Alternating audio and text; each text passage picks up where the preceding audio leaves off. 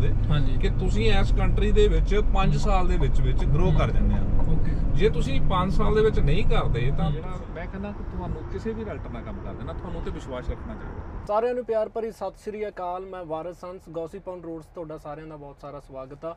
ਸੋ ਅੱਜ ਦੇ ਐਪੀਸੋਡ 'ਚ ਮੇਰੇ ਨਾਲ ਨੇ ਹਰਦੀਪ ਘੁੰਮਣ ਕੀ ਹਾਲ ਨੇ ਬਈ? ਸਤਿ ਸ਼੍ਰੀ ਅਕਾਲ ਜੀ। ਸਤਿ ਸ੍ਰੀ ਅਕਾਲ ਠੀਕ ਠਾਕ ਹੋ? ਸੋ ਅੱਜ ਨਾਲੇ ਕਰਦੇ ਹਾਂ ਤੁਹਾਡੇ ਨਾਲ ਗੱਲਾਂ। ਸੋ ਨਾਲੇ ਤੁਹਾਡੀ ਫੀਲਡ ਦੀਆਂ ਬਹੁਤ ਸਾਰੀਆਂ ਗੱਲਾਂ। ਚਲਿਏ ਜੀ? ਜਰੂਰ ਜੀ। ਚਲੋ ਠੀਕ। ਸੋ ਵੀਰੇ ਪਹਿਲਾਂ ਮੈਂ ਤੁਹਾਨੂੰ ਇਹੀ ਗੱਲ ਪੁੱਛਦਾ ਕਿਤੇ ਇਹ ਵੀ ਨਾ ਕਿਹੋ ਕਿ ਪਹਿਲਾਂ ਸਾਹ ਨਹੀਂ ਲੈਣ ਦਿੱਤਾ ਸਿੱਧਾ ਹੀ ਸਵਾਲ ਤੇ ਆ ਗਿਆ। ਇਹ ਨਹੀਂ ਗੱਲ ਇਹ ਆ ਕਿ ਆਪਣਾ ਮੈਂ ਤੁਹਾਨੂੰ ਨਿੱਕਾ ਜਿਹਾ ਕਨਸੈਪਟ ਦੱਸ ਦਿੰਦਾ ਪਏ ਆਪਣੀ ਐਪੀਸੋਡ ਦਾ ਕੀ ਆ ਕਿ ਗੌਸਿਪ ਆ ਬਸ ਵੀ ਤੁਸੀਂ ਇਹ ਲਾ ਲਓ ਕਿ ਗੱਲਾਂ ਗੱਲਾਂ ਦੇ ਵਿੱਚ ਸਾਨੂੰ ਇਹ ਹੁੰਦਾ ਕਿ ਸਾਰੇ ਸਵਾਲ ਵੀ ਜਿਹੜੇ ਲੋਕਾਂ ਦੀਆਂ ਹੁੰਦੇ ਨੇ ਐਕਚੁਅਲ ਹੈ ਨਾ ਲੋਕਾਂ ਤੱਕ ਪਹੁੰਚ ਜਾਣ। ਹਾਂਜੀ। ਸੋ ਮੇਰਾ ਸਭ ਤੋਂ ਪਹਿਲਾਂ ਇਹੀ ਸੀਗਾ ਕਿ ਤੁਸੀਂ ਇਹ ਫੀਲਡ ਨੂੰ ਕਿਵੇਂ ਚੁਣਿਆ? ਬਰਸ ਰੀਅਲ ਸਟੇਟ। ਕਿਉਂ ਚੁਣਨ ਦਾ ਕਾਰਨ ਇਹੀ ਹੈ। ਮੇਰਾ ਇੱਥੇ ਕੈਨੇਡਾ ਤੇ ਆਉਣ ਤੋਂ ਪਹਿਲਾਂ ਸਾਡੇ ਬਜ਼ੁਰਗਾਂ ਦਾ ਸਾਡੇ ਮੇਰੇ ਗ੍ਰੈਂਡਫਾਦਰ ਹੋਣਾ ਸਾਡਾ ਰੀਅਲ ਸਟੇਟ ਦਾ ਦਾ ਕੰਮ ਸੀ ਇੰਡੀਆ ਵਿੱਚ ਵੀ। ਉਸ ਤੋਂ ਬਾਅਦ ਮੈਂ ਕਾਲਜ ਲਾਈਫ ਤੋਂ ਹੀ ਉੱਥੇ ਚੰਡੀਗੜ੍ਹ ਚਲਾ ਗਿਆ। ਉੱਥੇ ਵੀ ਮੈਂ ਰੀਅਲ ਸਟੱਡੀ ਕੀਤੀ।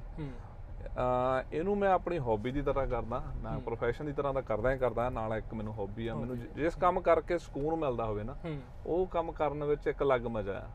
ਸੋ ਇਸ ਤਰ੍ਹਾਂ ਮੈਂ ਆਪਣਾ ਇਹ ਪ੍ਰੋਫੈਸ਼ਨ ਇੱਥੇ ਆ ਕੇ ਵੀ ਚੂਜ਼ ਕਰ ਲਿਆ ਤੇ ਮੈਂ ਸਟਾਰਟ ਕਰਤਾ। ਕਹਿਣ ਦਾ ਮੀਨਸ ਤੁਹਾਡੇ ਕੋਲ ਦੋ ਕੰਟਰੀਆਂ ਦਾ ਕਹਿ ਲਓ ਕਿ ਰੀਅਲ ਏਸਟੇਟ ਦਾ ਐਕਸਪੀਰੀਅੰਸ ਆ ਇੰਡੀਆ ਦੀ ਮਾਰਕੀਟ ਦਾ ਵੀ ਤਾਂ ਇੱਥੇ ਦਾ ਵੀ। ਤੁਸੀਂ ਕਹਿ ਸਕਦੇ ਆ ਆਫਿਸ ਜਾਂ ਉੱਥੇ ਦਾ ਐਕਸਪੀਰੀਅੰਸ ਹੈਗਾ ਆ ਤੇ ਇੱਥੇ ਦਾ ਵੀ ਉੱਥੇ ਉੱਥੇ ਉੱਥੇ ਦਾ ਐਕਸਪੀਰੀਅੰਸ ਆਪਣੇ ਬਜ਼ੁਰਗਾਂ ਕੋਲ ਸਿੱਖਿਆ। ਇੱਥੇ ਅਸੀਂ ਆ ਕੇ ਆਪ ਲਰਨ ਕਰਦੇ ਆ। ਹਰ ਇੱਕ ਕੰਟਰੀ ਦਾ ਆਪੋ ਆਪਣਾ ਵੇ ਹੁੰਦਾ ਪਰ ਇਸ ਕੰਟਰੀ ਦੇ ਮੈਨੂੰ ਬੜਾ ਵਧੀਆ ਲੱਗਾ ਤੁਸੀਂ ਲਰਨ ਕਰਦੇ ਆ ਸਿਸਟਮ ਦੇ ਨਾਲ ਚੱਲਦੇ ਆ। ਦੈਟਸ ਵਾਈ ਮੈਂ ਇੱਥੇ ਆ ਗਿਆ। ਦੈਟਸ ਵਾਈ ਕੇਮ ਓਵਰ ਹਨਾ ਵੈਸੇ ਵੀਰੇ ਮੈਂ ਕਿਸੇ ਮਾਰਕੀਟ ਨੂੰ ਲਾਈਕ ਕੰਪੈਰੀਜ਼ਨ ਨਹੀਂ ਕਰਦਾ ਮੇਬੀ ਸ਼ਾਇਦ ਉਹ ਚੀਜ਼ ਥੋੜੀ ਜਿਹੀ ਅਲੱਗ ਵੀ ਹੋਊਗੀ ਵੈਸੇ ਇੰਡੀਆ ਦੀ ਮਾਰਕੀਟ 'ਚ ਜਿੱਦਾਂ ਤੁਸੀਂ ਕੰਮ ਕੀਤਾ ਇੰਡੀਆ ਤੇ ਇੱਥੇ ਦੀ ਮਾਰਕੀਟ 'ਚ ਕੋਈ ਡਿਫਰੈਂਸ ਹੈਗਾ ਆ ਜਿਹੜਾ ਕੰਮ ਕਰਨ ਦਾ ਜਿਹੜਾ ਵੇ ਹੁੰਦਾ ਉਹਦੇ ਚ ਨਹੀਂ ਕੋਈ ਡਿਫਰੈਂਸ ਹੁੰਦਾ ਮਾਰਕੀਟ ਹਰ ਕੰਟਰੀ ਦੀ ਆਪੋ ਆਪਣੀ ਹੁੰਦੀ ਅੱਛਾ ਉਹ ਡਿਫਰੈਂਟ ਡਿਫਰੈਂਟ ਹਾਂ ਪਰ ਕੰਮ ਕਰਨ ਦਾ ਜਿਹੜਾ ਵੇ ਹੁੰਦਾ ਆ। ਉਹ ਤੁਹਾਡਾ ਉਹ ਸੇਮ ਹੁੰਦਾ ਹਰ ਜਗ੍ਹਾ ਠੀਕ ਆ ਤਾਂ ਹੁਣ ਜਿੱਦਾਂ ਵੀਰੇ ਇੱਥੇ ਆ ਗਏ ਮੰਨ ਲਓ ਹੁਣ ਤੁਹਾਡੇ ਕੋਲ ਇੱਥੇ ਦਾ ਵੀ ਕਹਿ ਲਓ ਕਿ ਲੋਟਸ ਆਫ ਐਕਸਪੀਰੀਅੰਸ ਹੈ ਨਾ ਇੰਨੇ ਸਾਲ ਹੋ ਗਏ ਤੁਹਾਨੂੰ ਕੰਮ ਕਰਦਿਆਂ ਨੂੰ। ਜੀ। ਜੇ ਬੇਸਿਕ ਬਿਲਕੁਲ ਆਪਾਂ ਇੱਕ ਗੱਲ ਸਟਾਰਟ ਕਰੀਏ ਕਿ ਮੰਨ ਲਓ ਜਿਸ ਬੰਦੇ ਨੇ ਕੋਈ ਨਵਾਂ ਬੰਦਾ ਆਇਆ ਹੈ ਨਾ ਹਰ ਬੰਦੇ ਦਾ ਇੱਕ ਡ੍ਰੀਮ ਸੁਪਨਾ ਹੁੰਦਾ ਕਿ ਘਰ ਅੱਜ ਨਹੀਂ ਤਾਂ ਕੱਲ ਉਹਨੇ ਲੈਣਾ ਹੀ ਲੈਣਾ ਆ। ਕਿਉਂਕਿ ਚਾਹੇ ਬੰਦੇ ਦੀ ਐਜ਼ ਆ ਕੱਲ ਨੂੰ ਫੈਮਿਲੀ ਬਣਾਉਣੀ ਹੁੰਦੀ ਆ ਰਾਈਟ ਹੈ ਨਾ? ਸੋ ਘਰ ਲੈਣਾ ਬਾਅਦ ਦੀ ਗੱਲ ਹੁੰਦੀ ਆ ਸਭ ਤੋਂ ਪਹਿਲਾਂ ਹੁੰਦੀ ਆ ਕਿ ਬੰਦੇ ਨੂੰ ਉਸ ਚੀਜ਼ ਦੀ ਨੌਲੇਜ ਹੋਵੇ। ਰਾਈਟ ਹੈ ਨਾ ਸੋ ਤੁਹਾਡੇ ਅਕੋਰਡਿੰਗਲੀ ਉਹ ਬੇਸਿਕ ਚੀਜ਼ਾਂ ਕਿਹੜੀਆਂ ਨੇ ਬੰਦੇ ਨੂੰ ਜਿਹੜੀਆਂ ਸਭ ਤੋਂ ਪਹਿਲਾਂ ਦੇਖਣੀਆਂ ਚਾਹੀਦੀਆਂ? ਬੜਾ ਵਧੀਆ ਕੁਐਸਚਨ ਆ। ਬੇਸਿਕਲੀ ਹੁੰਦਾ ਕਿ ਆਪਾਂ ਸਾਰੇ ਚਾਹੁੰਦੇ ਆ ਹਰ ਕਿਸੇ ਦਾ ਡ੍ਰੀਮ ਹੁੰਦਾ ਕਿ ਅਸੀਂ ਘਰ ਲਈਏ। ਹਾਂਜੀ। ਪਰ ਘਰ ਲੈਣ ਤੋਂ ਪਹਿਲਾਂ ਕਿ ਸਾਡੀਆਂ ਜਿਹੜੀਆਂ ਇਨੀਸ਼ੀਅਲ ਸਟੇਜ ਆ ਤੁਹਾਡੇ ਕੁਐਸਚਨ ਦੇ ਅਕੋਰਡਿੰਗ ਉਹ ਕੀ ਨੇ ਸਾਨੂੰ ਸਮਝ ਨਹੀਂ ਹੁੰਦੀ। ਜੀ। ਕਈ ਵਾਰ ਕੀ ਹੁੰਦਾ ਹੈ ਕਿ ਬੰਦੇ 'ਚ ਕੈਪੇਬਿਲਿਟੀ ਹੁੰਦੀ ਆ ਘਰ ਲੈਣ ਦੀ ਪਰ ਉਹਨੂੰ ਉਹਦੀਆਂ ਪਹਿਲ ਉਹਨੂੰ ਉਹਦੇ ਕਨਸੈਪਟ ਨਹੀਂ ਪਤਾ ਹੁੰਦਾ ਕਿ ਉਹ ਕਿ ਮੈਂ ਕਿਸ ਤਰ੍ਹਾਂ ਘਰ ਦੀ ਪ੍ਰਾਪਰਟੀ ਵਾਇਕਨ ਦੇ ਵਿੱਚ ਐਂਟਰ ਕਰਾਂ। ਹਾਂਜੀ। ਕਿਉਂਕਿ ਮੈਂ ਆਲ ਦਾ ਟਾਈਮ ਆਲਵੇਜ਼ ਆਪਣੇ ਕਲਾਇੰਟਸ ਨਾਲ ਆਪਣੇ ਭਰਾਵਾਂ ਨਾਲ ਆਪਣੇ ਭਾਈਚਾਰੇ ਨਾਲ ਦੱਸਦਾ ਹੁੰਦਾ ਕਿ ਪ੍ਰਾਪਰਟੀ ਘਰ ਲੈਣਾ ਇੱਥੇ ਇੰਡੀਆ ਨੂੰ ਇੱਕ ਘਰ ਨਹੀਂ ਹੈਗਾ ਆਪਾਂ ਘਰ ਲੈ ਕੇ ਬਹਿ ਗਿਆ ਜੱਦੀ ਘਰ ਤਾਂ ਆਪਾਂ ਛੱਡਿਆ ਆ ਸਾਰੇ ਜਣੇ। ਠੀਕ ਹਾਂਜੀ। ਇਹ ਸਾਡਾ ਇੱਕ ਬਿਜ਼ਨਸ ਵੀ ਆ ਸਾਡੀ ਇਨਵੈਸਟਮੈਂਟ ਵੀ ਆ ਉਹਦੀ ਕ੍ਰੈਡੀਬਿਲਿਟੀ ਤੇ ਸਾਡੀ ਇੱਥੇ ਲਾਈਫ ਵੀ ਚੱਲਦੀ ਹੈ ਠੀਕ ਹੈ ਜੀ। ਸੋ ਜਿਹੜੀ ਜਿਹੜਾ ਜਿਹੜਾ ਹੈ ਕਿ ਘਰ ਲੈਣਾ ਉਹਦੇ ਕਨਸੈਪਟ ਕੀ ਹੋਣੇ ਚਾਹੀਦੇ ਆ ਉਹਦੇ ਲਈ ਕੁਝ ਸਟੈਪਸ ਹੁੰਦੇ ਨੇ। ਜਿਹੜੇ ਮੈਂ ਆਲ ਦਾ ਟਾਈਮ ਸਾਰਿਆਂ ਨੂੰ ਦੱਸਦਾ ਹਾਂ ਉਹ ਤੁਸੀਂ ਸਟੈਪਸ ਨੂੰ ਫੋਲੋ ਕਰਦੇ ਆ ਤਾਂ ਹੀ ਤੁਸੀਂ ਉਹ ਘਰ ਲੈ ਸਕਦੇ ਆ। ਸਭ ਤੋਂ ਪਹਿਲਾਂ ਕਿ ਮੈਂ ਆਪ ਤੁਹਾਡੇ ਦਰਸ਼ਕਾਂ ਨੂੰ ਇਹ ਦੱਸਣਾ ਚਾਹੁੰਦਾ ਹਾਂ ਮੈਂ ਇੱਕ ਮਤਲਬ ਬੜਾ ਹੀ ਜ਼ਰੂਰੀ ਆ ਕ੍ਰੈਡਿਟ ਜਦੋਂ ਤੁਸੀਂ ਇਸ ਕੰਟਰੀ ਚ ਆਉਨੇ ਆ ਨਾ ਕਿ ਕਈ ਵਾਰ ਬੱਚਿਆਂ ਨੂੰ ਜਿਹੜੇ ਹੁਣ ਨਿਊ ਕਮਰਸ ਆਉਂਦੇ ਆ ਕਈ ਮੈਂ ਦੇਖਿਆ ਇੱਥੇ ਸਟੂਡੈਂਟਸ ਸਾਡੇ ਭਰਾ ਆਏ ਆ ਉਹਨਾਂ ਨੇ ਬੜੀ ਮਿਹਨਤ ਕੀਤੀ ਬੜੀਆਂ ਤਰੱਕੀਆਂ ਕੀਤੀਆਂ ਨਾ। ਕਈ ਵਿਚਾਰੇ ਪਿੱਛੇ ਰਹਿ ਜਾਂਦੇ ਆ ਕਿ ਉਹਨਾਂ ਦਾ ਕਾਰਨ ਕੁਝ ਇਹ ਹੋ ਜਾਂਦਾ ਆ ਕੁਝ ਜਿਹੜੇ ਫੈਮਿਲੀ ਵੀ ਆਉਂਦੀਆਂ ਨਾ ਕਿ ਕ੍ਰੈਡਿਟ ਕਿਸ ਤਰ੍ਹਾਂ ਬਿਲਡ ਅਪ ਰੱਖਣਾ। ਸਾਨੂੰ ਪਤਾ ਹੋਣਾ ਚਾਹੀਦਾ ਹੈ ਕਿ ਅਸੀਂ ਆਪਣਾ ਕਈ ਕੇਅਰ ਨਹੀਂ ਕਰਦੇ। ਉਹ ਆਪਣੇ ਉਹ ਕ੍ਰੈਡਿਟ ਕੁਝ ਹਜ਼ਾਰ ਡਾਲਰ ਨੂੰ ਕਰਕੇ ਆਪਣਾ ਕ੍ਰੈਡਿਟ ਨੂੰ ਪਿੱਛੇ ਲੈ ਜਾਂਦੇ ਆ। ਹੂੰ। ਪਰ ਉਹਦੇ ਨਾਲ ਉਹ ਹਜ਼ਾਰਾਂ ਡਾਲਰ ਦਾ ਫ਼ਰਕ ਨਹੀਂ ਪੈਂਦਾ ਉਹ ਕਈ ਸਾਲ ਪਿੱਛੇ ਪੈ ਜਾਂਦੇ ਆ। ਲੌਂਗ ਟਰਮ ਚੀਜ਼ ਖਰਾਬ ਹੋ ਹਾਂ ਜਾਂਦੀ ਨਹੀਂ ਤਾਂ ਜਿਹੜਾ ਘਰ ਉਹ 1 ਸਾਲ ਬਾਅਦ ਲੈ ਸਕਦੇ ਆ ਉਹ 2-3 ਸਾਲ ਪਿੱਛੇ ਚੱਲ ਜਾਂਦੇ ਆ। ਹੂੰ। ਜਿਹਦੇ ਨਾਲ ਉਹ ਉਹ ਜਦੋਂ ਕਹਿੰਦਾ ਕਿ ਮੇਰੇ ਨਾਲ ਦਾ ਅੱਗੇ ਚਲਾ ਗਿਆ ਪਰ ਇਹ ਨਹੀਂ ਹੁੰਦਾ ਕਿ ਉਹ ਉਹਦੀ ਮਿਹਨਤ ਹੁੰਦੀ ਆ ਉਹਦਾ ਕ੍ਰੈਡਿਟ ਹੁੰਦਾ ਆ। ਠੀਕ ਹੈ ਕਿ ਨਹੀਂ? ਮੈਂ ਆਲ ਦਾ ਟਾਈਮ ਕਹਿੰਦਾ ਹੁੰਦਾ ਕਿ ਆਪਣੀਆਂ ਦੋ ਚੀਜ਼ਾਂ ਇੱਥੇ ਬੜੀਆਂ ਬਹੁਤ ਜ਼ਿਆਦਾ ਜ਼ਰੂਰੀ ਹੁੰਦੀਆਂ ਨਾ ਹੂੰ। ਕਿ ਤੁਸੀਂ ਆਪਣੇ ਆਪਣੀ ਅਕਾਊਂਟੇਬਿਲਟੀ ਤੇ ਆਪਣੀ ਕ੍ਰੈਡੀਬਿਲਟੀ। ਇਹ ਬੜੀਆਂ ਠੀਕ ਰੱਖੋ। ਤੇ ਤੁਸੀਂ ਇਸ ਕੰਟਰੀ ਤੁਸੀਂ ਹਾਰਡ ਵਰਕਰ ਆ ਨਾ ਮੈਂ ਕਹਿੰਦਾ ਮੈਂ ਵੀ ਇੱਥੇ ਇੱਕ ਪ੍ਰੋਫੈਸਰ ਦੀ ਇੱਕ ਉਹਦਾ ਸੀਗਾ ਉਹਦਾ ਵਰਡ ਸੀ ਉਹਨਾਂ ਦੇ ਕਿ ਤੁਸੀਂ ਇਸ ਕੰਟਰੀ ਦੇ ਵਿੱਚ 5 ਸਾਲ ਦੇ ਵਿੱਚ ਵਿੱਚ ਗਰੋ ਕਰ ਜਾਂਦੇ ਆ। ਓਕੇ। ਜੇ ਤੁਸੀਂ 5 ਸਾਲ ਦੇ ਵਿੱਚ ਨਹੀਂ ਕਰਦੇ ਤਾਂ ਤੁਸੀਂ ਤੁਹਾਡੀਆਂ ਜ਼ਿੰਮੇਵਾਰੀਆਂ ਜ਼ਿਆਦਾ ਪਿੱਛੇ ਪਰਿਵਾਰ ਦੀਆਂ ਜ਼ਿੰਮੇਵਾਰੀਆਂ ਜ਼ਿਆਦਾ ਤਾਂ ਤੁਸੀਂ 7 ਸਾਲਾਂ ਦੇ ਵਿੱਚ ਇੱਥੇ ਗਰੋ ਕਰ ਜਾਂਦੇ ਆ। ਜੇ ਤੁਸੀਂ 7 'ਚ ਨਹੀਂ ਕਰਦੇ ਨਾ ਤਾਂ ਫਿਰ ਇੱਕ ਇੱਕ ਪੀਰੀਅਡ ਆ ਕਿ ਤੁਸੀਂ ਤੁਸੀਂ 10 ਸਾਲ ਦੇ ਵਿੱਚ ਵਿੱਚ ਹੈਵ ਟੂ ਤੁਹਾਡੇ ਕੋਲ ਘਰ ਤੇ ਤੁਸੀਂ ਗਰੋ ਹੋਣਾ ਜ਼ਰੂਰੀ ਆ। ਜੇ ਤੁਸੀਂ 10 ਸਾਲਾਂ 'ਚ ਨਹੀਂ ਕੀਤਾ ਨਾ ਤੁਸੀਂ ਸਾਰੀ ਉਮਰ ਇੱਥੇ ਗਰੋ ਨਹੀਂ ਕਰ ਸਕਦੇ। ਜਿਹੜਾ ਵੀ ਬੱਚਾ ਕੋਈ ਵੀ ਆਪਣਾ ਭਰਾ ਭੈਣ ਭਾਈ ਆ ਜੇ ਉਹ ਇੰਨੇ ਪੀਰੀਅਡ ਦੇ ਵਿੱਚ ਨਹੀਂ ਆਉਂਦਾ ਮੈਂ ਵੀ ਡਾਟਾ ਦੇਖਿਆ ਉਹ ਕਦੇ ਨਹੀਂ ਹੁੰਦਾ। ਪਰ ਜਿਹੜੇ ਕਰ ਜਾਂਦੇ ਆ ਉਹਨਾਂ ਕੋਲ ਇਹੀ ਪੀਰੀਅਡ ਹੁੰਦਾ। ਸੋ ਮੈਂ ਬਹੁਤ ਕਹਿੰਦਾ ਨਾ ਇੱਥੇ ਇਹ ਕੰਟਰੀ ਬਹੁਤ ਕੁਝ ਦਿੱਤਾ ਸਾਨੂੰ ਵੀ ਬੜਾ ਕੁਝ ਦਿੱਤਾ।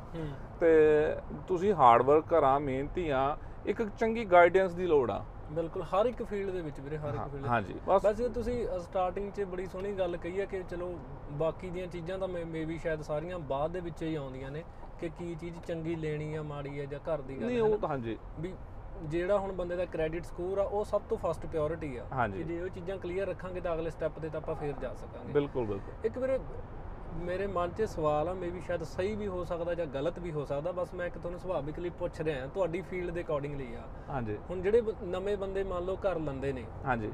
ਉਹ ਤਾਂ ਦੇਖੋ ਕਲੀਅਰ ਹੁੰਦੀ ਹੈ ਕਿ ਗੱਲ ਬੰਦੇ ਨੂੰ ਉਸ ਫੀਲਡ ਦੀ ਨੌਲੇਜ ਨਹੀਂ ਹੁੰਦੀ। ਹਾਂਜੀ। ਮੰਨਦੇ ਹੋ ਤੁਸੀਂ ਇਸ ਚੀਜ਼ ਨੂੰ? ਬਿਲਕੁਲ ਬਿਲਕੁਲ। ਤਾਂ ਉਹ ਬਿਲਕੁਲ ਫਰੈਸ਼ ਜਿਹੜੇ ਵੀ ਸਮ ਟਾਈਮ ਬੰਦੇ ਕਿਸੇ ਰਿਐਲਟਰ ਸਕੂਲ ਜਾਂਦੇ ਨੇ ਹਾਂਜੀ। ਠੀਕ ਆ?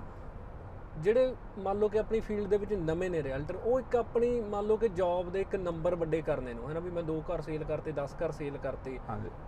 ਉਹ ਤੁਹਾਨੂੰ ਲੱਗਦਾ ਕਿ ਕਿਤੇ ਨਾ ਕਿਤੇ ਉਸ ਚੀਜ਼ ਦੇ ਚੱਕਰ ਦੇ ਵਿੱਚ ਵੀ ਕਿਤੇ ਨਾ ਕਿਤੇ ਕਲਾਇੰਟ ਨਾਲ ਮਾੜਾ ਮੋਟਾ ਊਚ ਨੀਚ ਹੋ ਜਾਂਦਾ ਵੀ ਜੇ ਉਹਨਾਂ ਨੂੰ ਆਪ ਨੂੰ ਵੀ ਇੰਨੀ ਗਾਈਡੈਂਸ ਨਹੀਂ ਹੁੰਦੀ ਤਾਂ ਉਹ ਕਿਸੇ ਨੂੰ ਮੰਨ ਲਓ ਕਿ ਜੇ ਮੇਰੀ ਪ੍ਰੈਫਰ ਆ ਮੈਂ ਫਲਾਣੀ ਜਗ੍ਹਾ ਕਰ ਲੈਣਾ ਬਸ। ਧੱਕੇ ਨਾਲ ਕਿਤੇ ਘਰ ਦਵਾਤਾ ਕਰਤਾ ਵੀ ਇਹ ਚੀਜ਼ਾਂ ਦਾ ਹੁੰਦਾ। ਇਹ ਬੜਾ ਇੰਪੋਰਟੈਂਟ ਕੁਐਸਚਨ ਆ ਕਿ ਜਦੋਂ ਜਦੋਂ ਕੋਈ ਵੀ ਆ ਅਸੀਂ ਕਿਸੇ ਵੀ ਫੀਲਡ ਵਿੱਚ ਜਾਂਦੇ ਆ ਨਾ ਕਿ ਜਦੋਂ ਤੁਸੀਂ ਫੀਲਡ ਵਿੱਚ ਜਾਂਦੇ ਆ ਕਈ ਵਾਰ ਬੰਦੇ ਕੀ ਕਰਦੇ ਆ ਕਿ ਸਾਨੂੰ ਇੱਥੋਂ ਕੁਝ ਚੀਜ਼ ਮਿਲਦਾ ਜਾਂ ਸਾਨੂੰ ਆਹ ਚੀਜ਼ਾਂ ਹੁੰਦੀਆਂ ਨਾ। ਪਰ ਤੁਸੀਂ ਆਲਵੇਜ ਇੱਕ ਚੰਗਾ ਨੌਲੇਜੇਬਲ ਐਕਸਪੀਰੀਅੰਸ ਬੰਦੇ ਕੋ ਜਾਣਾ ਚਾਹੀਦਾ। ਠੀਕ ਹੈ ਇਹ ਜ਼ਰੂਰੀ ਨਹੀਂ ਹੁੰਦਾ ਕਈਆਂ ਦਾ ਕਈਆਂ ਦੇ ਜ਼ਿਆਦਾ ਸਾਲ ਨਹੀਂ ਹੁੰਦੇ ਲੇਕਿਨ they have a good knowledge ਚੰਗੇ ਗਾਈਡੈਂਸ ਤੋਂ ਉਹਨਾਂ ਨੇ ਨਾਲ ਚੰਗੇ ਗਰੁੱਪ ਦੇ ਨਾਲ ਉਹ ਗਰੁੱਪ 'ਚ ਹੈਗੇ ਨੇ ਰੀਅਲ ਸਟੇਟ ਵਾਲੇ। ਜੀ। I'm not talking about myself. ਮੈਂ ਮੈਂ ਕਿਸੇ ਵੀ ਰੈਲਟਰ ਦੀ ਗੱਲ ਕਰਦਾ। ਤੁਹਾਨੂੰ ਦੇਖਣਾ ਚਾਹੀਦਾ ਉਹ ਕਿਹਦੇ ਨਾਲ ਕੰਮ ਕਰ ਰਹੇ ਆ ਉਹ ਕਿਸ ਤਰ੍ਹਾਂ ਕੰਮ ਕਰ ਰਿਹਾ ਆ ਹੂੰ। ਤੁਸੀਂ ਉਹ ਦੇਖੋ ਕਿਉਂਕਿ ਤੁਸੀਂ ਜਦੋਂ ਘਰ ਲੈਨੇ ਆ ਆਪਣੀ ਜ਼ਿੰਦਗੀ ਦਾ ਬਹੁਤ ਵੱਡਾ ਪੋਰਸ਼ਨ ਸਭ ਤੋਂ ਇੱਕ ਵੱਡਾ ਪਾਰਟ ਹੁੰਦਾ ਇੱਕ ਅ, ਜ਼ਿੰਦਗੀ ਨੂੰ ਇੱਕ ਬੜਾ ਵੱਡਾ ਸਟੈਪ ਆ ਇਹ। ਜਦੋਂ ਤੁਸੀਂ ਉਹ ਚੀਜ਼ ਲੈਨੇ ਆ ਨਾ ਤੇ ਉਹ ਤੁਹਾਨੂੰ ਉਹਦੇ ਲਈ ਥੋੜਾ ਜਿਹਾ ਦੇਖਣਾ ਚਾਹੀਦਾ ਕਿ ਤੁਸੀਂ ਕਿਹੜੇ ਰਾਈਟਰ ਨਾਲ ਉਹਦੀ ਗਾਈਡਿੰਗ ਕੀ ਆ। ਅੱਜ ਕੱਲ ਸਾਰੇ ਸਮਾਰਟ ਨੇ। ਅੱਜ ਕੱਲ ਦੇ ਮੈਂ ਜਿਹੜੀ ਨਵੀਂ ਜਨਰੇਸ਼ਨ ਦੇਖਦਾ ਉਹ ਬਹੁਤ ਸਮਾਰਟ ਆ। ਜੀ ਠੀਕ ਹੈ ਕਿ ਨਹੀਂ? ਉਹਨੂੰ ਉਹ ਚੀਜ਼ ਦਾ ਖਾਸ ਖਿਆਲ ਰੱਖਣਾ ਚਾਹੀਦਾ ਕਿ ਉਸ ਉਹਦੇ ਕੋਲ ਕਿੰਨੀ ਨੌਲੇਜ ਆ। ਉਹਦੇ ਉਹਦੇ ਨਾਲ ਤੁਸੀਂ ਕੰਸਲਟਿੰਗ ਕਰੋ। ਤੁਸੀਂ ਬੈਠੋ ਉਹਦੇ ਨਾਲ। ਮੈਂ ਆਲ ਦਾ ਟਾਈਮ ਆਪਣੇ ਕਲਾਇੰਟਸ ਨੂੰ ਕਹਿੰਦਾ ਉਹਨਾਂ ਲੈਣਾ ਨਹੀਂ ਲੈਣਾ ਬਾਅਦ ਦੀ ਗੱਲ ਆ। ਓਕੇ ਤੁਸੀਂ ਆ ਕੇ ਨਾਲ ਜ਼ਰੂਰ ਬੈਠੋ। ਤੁਸੀਂ ਆਪਣਾ ਦੱਸੋ ਕਿ ਕਿਉਂਕਿ ਹਰ ਇੱਕ ਪਰਸਨ ਦਾ ਇੱਕ ਡਿਫਰੈਂਟ ਕ੍ਰਾਈਟੇਰੀਆ ਹੁੰਦਾ। ਬਿਲਕੁਲ। ਕੋਈ ਬੰਦਾ ਹੁੰਦਾ ਆ ਕਿ ਉਹਦੀ ਕੈਪੇਬਿਲਿਟੀ ਹੁੰਦੀ ਆ ਹੀ ਕੈਨ ਬਾਈ ਇਨ ਹੂੰ। 6 ਮੰਥ ਕੋਈ ਬੰਦਾ ਹੁੰਦਾ ਕਿ ਸਾਲ ਬਾਅਦ। ਮੈਂ ਉਹ ਤੁਸੀਂ ਉਹਨੂੰ ਮਤਲਬ ਕਈਆਂ ਦਾ ਹੁੰਦਾ ਕਿ ਹਾਂ ਜਿਹਦਾ ਜਿਹੜਾ ਤੁਹਾਡਾ ਕੁਐਸਚਨ ਸੀਗਾ ਕਈ ਬੰਦੇ ਕਹਿੰਦੇ ਹਾਂ ਜੀ ਤੂੰ ਯੂ ਕੈਨ ਬਾਈ ਪਰ ਮੇਰੀ ਆਦਤ ਇਹ ਆ ਕਿ ਮੈਂ ਆਪਣੇ ਕਲਾਇੰਟ ਨੂੰ ਕਹਿੰਦਾ ਨਾ ਕਿ ਨਹੀਂ ਤੂੰ ਹੁਣ ਨਹੀਂ ਤੂੰ 1 ਸਾਲ 6 ਮਹੀਨੇ ਵੇਟ ਕਰ ਆਪਣੇ ਅਕਾਊਂਟ ਨੂੰ ਇਸ ਤਰ੍ਹਾਂ ਬਜਟ ਨੂੰ ਬਣਾ। ਬਿਲਕੁਲ। Then you can buy home ਹਾਂ ਮੇਰਾ ਇਹੀ ਕੁਐਸਚਨ ਸੀਗਾ। ਹਾਂਜੀ। ਐਕਚੁਅਲ ਦੇ ਵਿੱਚ? ਹਾਂਜੀ। ਤਾਂ ਇੱਕ ਤੁਸੀਂ ਆਪਣੇ ਪਹਿਲੇ ਸਵਾਲ ਦੇ ਵਿੱਚ ਕਿ ਤੁਸੀਂ ਗੱਲ ਕਹੀ ਆ ਕਿ ਮੰਨ ਲਓ ਇੱਥੇ ਉਹ ਕੰਮ ਨਹੀਂ ਹੈਗਾ ਕਿ ਘਰਾਂ ਨਾਲ ਆਪਾਂ ਮੋਹ ਨਹੀਂ ਪਾ ਸਕਦੇ। ਹਾਂ। ਇਹਦਾ ਇਹਦਾ ਇਹ ਸਵਾਲ ਦਾ ਲਾਈਕ ਜਵਾਬ ਕੀ ਹੈ ਇਹ ਵੀ ਹੁਣ ਤੁਸੀਂ ਉਹ ਦੱਸ ਸਕਦੇ ਕਿ ਕਿਉਂ ਨਹੀਂ ਪਾ ਸਕਦੇ? ਕਿਉਂਕਿ ਹੁਣ ਮੰਨ ਲਓ ਜਿਹਨੇ ਆਪਣਾ ਘਰ ਲੈਣਾ ਉਹਨੂੰ ਤਾਂ ਘਰ ਨਾਲ ਦੇਖੋ ਇੱਕ ਪਿਆਰ ਤਾਂ ਹੁੰਦਾ ਹੀ ਆ। ਮੇਰੇ ਕਹਿਣ ਦਾ ਮਤਲਬ ਇਹ ਹੈ ਕਿ ਇਹ ਵੀ ਮੈਂ ਕਹਿੰਦਾ ਇੱਕ ਨੌਲੇਜ ਆਪਣੇ ਸਾਰਿਆਂ ਲਈ ਹੈ ਨਾ। ਤੇ ਅਸੀਂ ਵੀ ਲਰਨ ਕੀਤਾ ਜਦੋਂ ਆਏ। ਵੱਡੀ ਗੱਲ ਹਾਂ ਮੈਂ ਇੱਥੇ ਇੱਕ ਕਨਸੈਪਟ ਹੁੰਦਾ ਸੀਗਾ ਕਿ ਕਿ ਜਦੋਂ ਤੁਸੀਂ ਦੇਖੋ ਮੋਹ ਵਾਲੀ ਚੀਜ਼ ਤਾਂ ਅਸੀਂ ਛੱਡਿਆ ਆ ਆਪਣੀ ਕੰਟਰੀ 'ਚ। ਬਿਲਕੁਲ। ਜਿੱਥੇ ਅਸੀਂ ਜੱਦੀ ਸਾਡਾ ਘਰ ਹੁੰਦਾ ਸੀਗਾ ਸਾਡੀਆਂ ਸਾਡੀਆਂ ਸਾਡੀ ਜੰਮੇ ਪਲੇ ਸਾਡੇ ਬਜ਼ੁਰਗਾਂ ਦੀਆਂ ਯਾਦਾਂ ਸੀਗੀਆਂ ਹਨਾ। ਸਾਡੀਆਂ ਯਾਦਾਂ ਸੀਗੀਆਂ। ਮੈਂ ਕਹਿੰਦਾ ਆਪਣਾ ਮੈਂ ਵੀ ਬੜਾ ਲੇਟ ਆਇਆ। ਤੇ ਉਹ ਤਾਂ ਅਸੀਂ ਛੱਡਿਆ ਆ। ਜਿਹੜਾ ਇਹ ਆ ਇਹਨੂੰ ਤੁਸੀਂ ਪ੍ਰੋਫੈਸ਼ਨਲੀ ਰੱਖੋ। ਤੁਸੀਂ ਜਦੋਂ ਤੁਸੀਂ ਇੱਕ ਘਰ ਨੂੰ ਜਦੋਂ ਤੁਸੀਂ ਇੱਕ ਘਰ ਲੈ ਲੈਂਦੇ ਆ ਫਿਰ ਤੁਹਾਨੂੰ ਚੰਗੀ ਗਾਈਡੈਂਸ ਮਿਲਦੀ ਰਹਿੰਦੀ ਆ। ਫਿਰ ਤੁਸੀਂ ਗਰੋਥ ਕਰਨਾ। ਹੂੰ। ਕੋਈ ਵੀ ਮੈਂ ਤੁਹਾਨੂੰ ਜਦੋਂ ਮੈਂ ਸਟਾਰਟਿੰਗ ਕਿਹਾ ਘਰ ਦੇ ਨਾਲ ਤੁਹਾਡਾ ਘਰ ਤੁਹਾਡਾ ਇੱਕ ਬਿਜ਼ਨਸ ਵੀ ਬਣ ਜਾਂਦਾ। ਤੁਸੀਂ ਉਹਨੂੰ ਕਿਹੜੇ ਵੇ ਨਾਲ ਰੱਖਦੇ ਆ ਹੂੰ। ਉਹ ਡਿਪੈਂਡ ਕਰਦਾ। ਠੀਕ ਹੈ ਕਿ ਨਹੀਂ? ਤੇ ਤੁਸੀਂ ਉਹਦੇ ਅਕੋਰਡਿੰਗ ਹੀ ਤੁਸੀਂ ਚੱਲਦੇ ਰਹਿੰਦੇ ਆ। ਹੂੰ। ਤਾਂ ਇੱਕ ਚੀਜ਼ ਵੀਰੇ ਤੁਸੀਂ ਹੋਰ ਮੰਨਦੇ ਹੋ ਕਿ ਜਿਹੜਾ ਇੱਥੇ ਮੰਨ ਲਓ ਘਰ ਆਪਾਂ ਲੈ ਲੈਂਦਾ ਆ ਬੰਦਾ। ਹੈ ਨਾ ਕੋਈ ਵੀ ਬੰਦਾ ਚਲੋ ਠੀਕ ਆ ਉਹ ਬੰਦੇ ਦੀ ਆਪਣੀ ਪ੍ਰਾਪਰਟੀ ਬਣ ਜਾਂਦੀ ਹੈ ਨਿੱਜੀ ਬਣ ਜਾਂਦੀ ਹੈ ਹਾਂਜੀ। ਜਿਹੜਾ ਘਰ ਆ ਉਹ ਇੱਥੇ ਇੱਕ ਬਿਜ਼ਨਸ ਲਈ ਹੈਲਪ ਕਰਦਾ ਯੂਜ਼ ਹੁੰਦਾ ਆ? ਹਾਂ ਹਾਂ। ਮੇਰਾ ਪੁਆਇੰਟ ਆਫ ਹਾਂ ਮੈਂ ਸਮਝ ਗਿਆ ਤੁਹਾਡੀ। ਗੱਲ।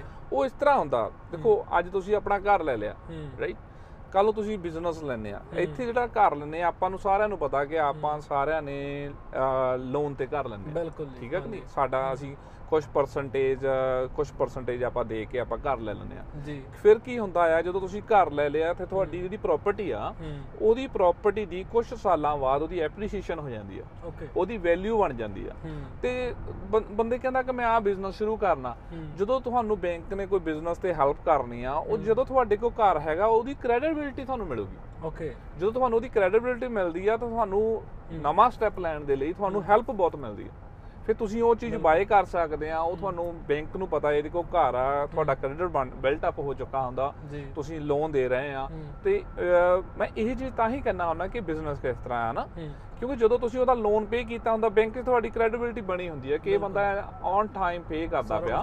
ਤੇ ਸੋ ਇਸ ਕਰਕੇ ਐਂਡ ਇਹਦੇ ਕੋਲ ਇੰਨੀ ਵੈਲਿਊ ਦਾ ਐਪਰੀਸ਼ੀਏਸ਼ਨ ਵੈਲਿਊ ਆ ਉਸ ਘਰ ਦੀ ਇੰਨੀ ਉਹਦੀ ਔਰ ਉਹਦੇ ਵਿੱਚ ਐਸੈਟ ਬਣ ਚੁੱਕੀ ਹੈ ਉਹਦੀ। ਤੇ ਉਹਦੇ ਬੇਸ ਤੇ ਤੁਹਾਨੂੰ ਅਗਲਾ ਬਿਜ਼ਨਸ ਦੀ ਹੈਲਪ ਲਈ ਲੋਨ ਮਿਲ ਜਾਂਦਾ। ਮਿਲ ਜਾਂਦਾ ਚਾਹੇ ਉਹਨੇ ਨਵਾਂ ਘਰ ਲੈਣਾ ਜਾਂ ਕੱਲ ਨੂੰ ਕੋਈ ਬਿਜ਼ਨਸ ਚਾਹੇ ਹਾਂ ਹਾਂ ਚਾਹੇ ਤੁਸੀਂ ਘਰ ਲੈ ਲਓ ਚਾਹੇ ਤੁਸੀਂ ਆਪਣਾ ਕੋਈ ਬਿਜ਼ਨਸ ਸਟਾਰਟ ਕਰਨਾ ਹੂੰ। ਤੇ ਉਹਨਾਂ ਦੋਨਾਂ ਚੀਜ਼ਾਂ 'ਚੋਂ ਤੁਹਾਡੀ ਹੈਲਪ ਕਰ ਦਿੰਦਾ। ਹੁਣ ਮੈਨੂੰ ਇੱਕ ਤੁਸੀਂ ਬਿਲਕੁਲ ਉਹਦੇ ਕਹਾਣੇ ਸੱਚਾ ਜਵਾਬ ਦੇਣਾ ਆ। ਵੈਸੇ ਇਹ ਨਹੀਂ ਤੁਸੀਂ ਪੱਖ ਰੱਖਣਾ ਕਿ ਤੁਹਾਡੀ ਫੀਲਡ ਤੇ ਨਾਲ ਤੁਸੀਂ ਲਾਈਕ ਇਸ ਫੀਲਡ 'ਚ ਕੰਮ ਕਰਦੇ ਹੋ।